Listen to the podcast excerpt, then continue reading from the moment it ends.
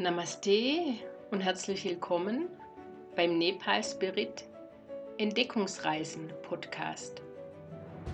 Mein Name ist Sabine Bretsch und in meinem Podcast berichte ich über Nepal, den Himalaya, mein Leben zwischen den Welten, meine Begeisterung für das Thema Klang und was mich sonst so beschäftigt.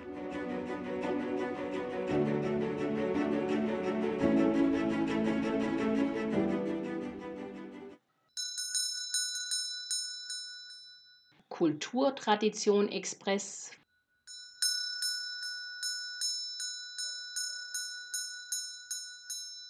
Kulturtradition Express. Namaste und Servus aus Nepal. Schön, dass du wieder zuhörst.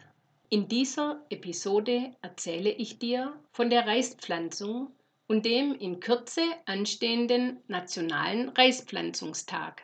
Ja, im Moment befinden wir uns seit dem 10. Juni ganz offiziell in der Regenzeit, die bis zum 23. September dauern soll. Dieses Jahr hatte der Monsun aber leider zwei Tage Verspätung. Als ich das in der Zeitung las, musste ich aufgrund der Unpünktlichkeit schon ziemlich schmunzeln. Der Regen macht es halt der Bevölkerung nach und kommt zur Nepali Time, also etwas verspätet.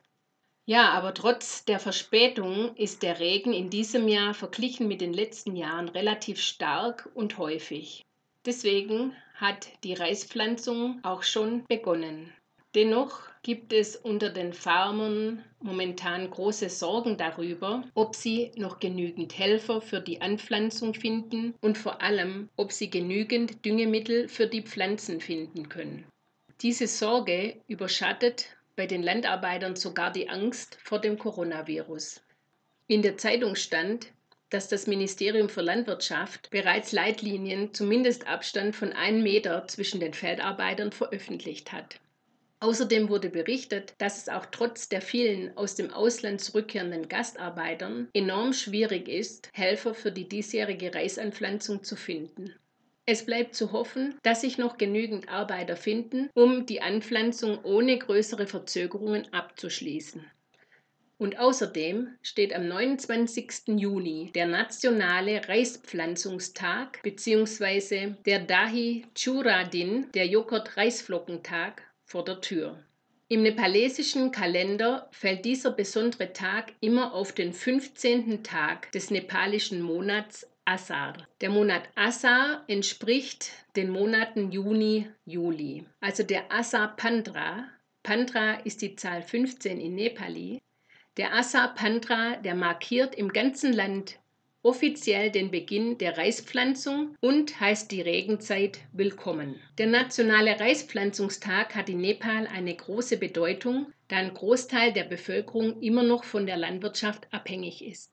Während des Asapandra wird den ganzen Tag über auf den Feldern gesungen und getanzt. Die Bauern, vor allem die jungen Leute, die bewerfen sich gegenseitig mit schlammiger Erde und Wasser.